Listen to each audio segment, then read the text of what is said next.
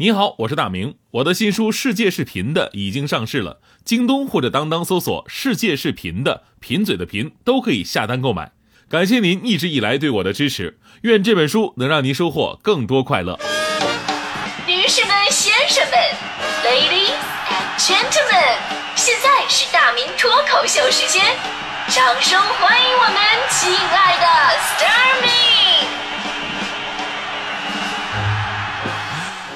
迎各位来到今天的大明脱口秀，我是大明。今天呢是五幺七嘛，所以呢我们就来说说跟吃有关的话题，因为我要吃嘛，是吧？当然有朋友说，哎，不对，那今天也可以理解成我要七，啊，所以你看每个人的追求真的不太一样。不过呢，所以这才证明今天这个日子啊特别的重要嘛，因为今天日子印证了一句话：唯美食与爱不可辜负，是吧？当然，这个美女跟美食之间呢，我我还是觉得这个美食更令人放心一点啊。之前我们讨论过为什么中国没有超级英雄，其实我忽略了一个非常强大的群体，就是他们在漫画里边可能没什么作用哈，但是在现实生活当中，他们真的可以拯救世界。他们是谁呢？就是咱们中国吃货。有朋友纳闷了，吃货怎么能拯救世界呢？而且就算能拯救世界的话，为什么只强调了中国吃货，外国吃货就不行吗？这我跟你说，还真不行。您看下面那条新闻就知道了。我们知道很多国家呢会受到一些外来物种的侵袭，比方说之前的苏格兰就备受小龙虾的困扰。在二零一四年开始呢，苏格兰的克莱德河一度被小龙虾给占领了。就是当地的居民表示：“哎呀，这个河道啊太恐怖了，您去看一下吧，密密麻麻的全是小龙虾，严重破坏了水域和生态平衡。”再加上当地政府呢并不鼓励大家伙吃小龙虾，老百姓呢也没有吃这玩意儿的习惯，所以你知道啊，苏格兰的兄弟是怎么消灭小龙虾的吗？答案真的是简单粗暴，就四个字踩死他们！天哪，在你们眼中，小龙虾跟小强这样一个待遇，哎呦，而且那个脚感，你可以想象一下，非常的脆啊！这无独有偶，这两年德国呢也遇到这个麻烦了，因为小龙虾在这些地方是没有天敌的，繁殖能力还特别强，所以说现在在这个德国的大街上、胡同里边，甚至你晚上睡觉都有小龙虾顺着你们家窗户往你家里边爬。德国人民接受不了啊！这画面您可以想象一下，一个人在家里边呼呼睡觉呢，然后呢，房子外边小龙虾大军缓缓向你走来，是不是有点像那个《植物大战僵尸》？是吧？所以我一直觉得德国这个国家真的是暴殄天物。为什么呢？因为迄今为止，他们有两样东西泛滥成灾，一个是小龙虾，另外一个是大闸蟹，竟然没人吃啊！然后他们自己还觉得非常幸福的啃着大肘子和香肠，这是典型的美食世界观有问题的人。终于啊，这次德国政府坐不住了啊，开始转变思路。经过详细的调查检验，包括环境保护部门证实，这种淡水小龙虾并不会危害人类健康，可以放心食用。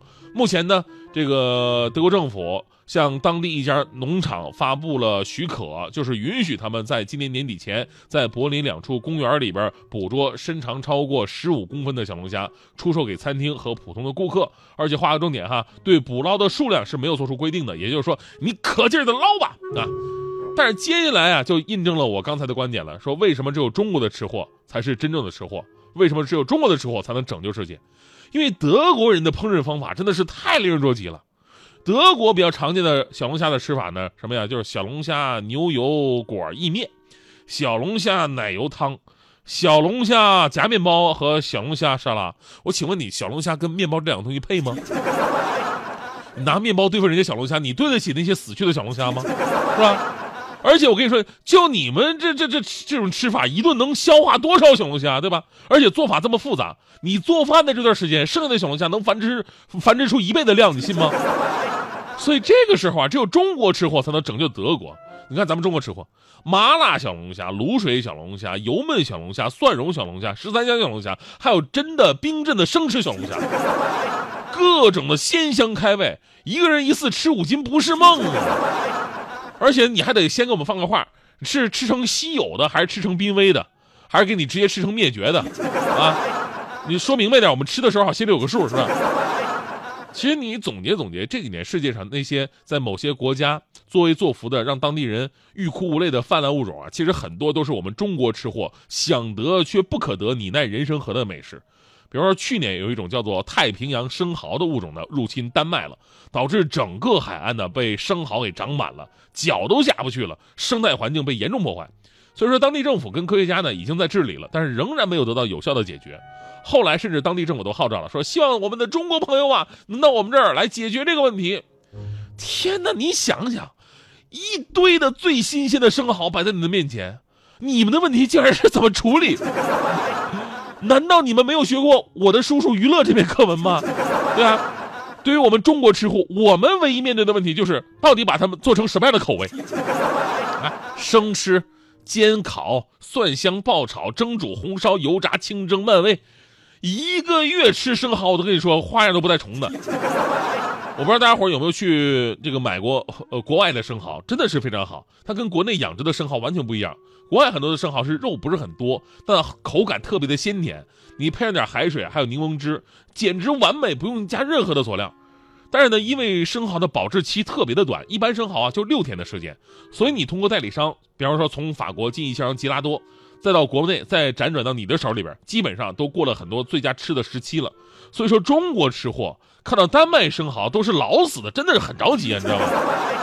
随后呢，在众多吃货的呼唤之下，这个天猫、京东率先发力，但是因为生蚝还没有拿到进口中国的签证，最后呢，呃，有一群吃货实在是忍不了了，干脆吧，他进不来，我们出去吧，买了机票去丹麦进行现场救援，多么伟大的国际主义精神，是吧？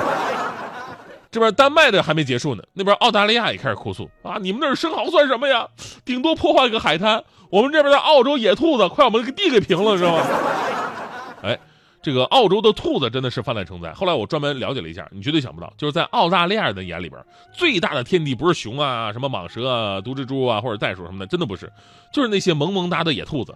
因为在十八、十九世纪的时候呢，那会儿人们发现，哎，澳大利亚这地方好，特别适合养兔子啊，而且兔子还可以用来吃，繁殖的也快，然后家家都养，养的有点多了啊，而且这个地方呢还特别适合狩猎，竟然还有欧洲的贵族。来到这儿还，亲自带着几只欧洲野兔子来进行简单的繁殖之后呢，然后放到林子里边满足自己狩猎的一个需要。结果呢，这些兔子一发不可收拾啊！十九世纪末的时候，澳洲的兔子已经超过了一百亿只了，兔子的王国呀！所以说这个时候啊，就需要咱们超级英雄中国吃货上场了。别的不说，你就给咱们四川的兄弟们免签，或者那个免签的免字加一点兔签。总之呢，就是奔着解决兔子的问题去的。毫不夸张的说，就没有一只兔子能够可以活着逃出四川的。所以这个事儿啊，交给我们办没跑。正所谓，兔兔那么可爱，一定要温柔对待。什么红烧兔肉啊，干锅兔肉啊，烤兔子腿儿，麻辣手撕兔，冷吃兔，双流老妈兔头，各位可以了解一下，保证，保证给你把兔子吃到历史书里边去。让澳大利亚的兄弟以后啊，只能从博物馆里边了解兔子。啊，当然，以上啊，咱们也是开个玩笑。其实从侧侧面说明啊，这个中国的美食文化绝对是领先世界的。很多东西对于外国人的问题说，哎呦，这东西能吃吗？对于咱们的问题说，好吃吗？这。不过呢，还是那句话，在吃的同时呢，希望各位注意身体健康啊，也要吃的科学，吃的合乎规矩，吃的合法，对吧？呃，该减肥的时候呢，咱们也得减减肥。这点我旁边的人总是教育我说：“大明啊，你不要一下子吃，一下子说啊，我减肥，我什么都不吃了，这样减肥没有用，反弹很厉害。就最好的办法呢，就是每顿都吃八分饱。哎，说到这儿，那么问题就来了，我我真的，我就我今天跟大家伙儿，我我分享一下，我想这个咨询一下，我我对这个八分饱这个问题，我一直很困惑，因为我不知道八分饱是什么感觉。哎，我的感觉是这样的，我只知道我好饿。和我好饱，就这两种感觉，就是不吃到我好饱的话，我就会一直感到我好饿。你们说我是不是没救了？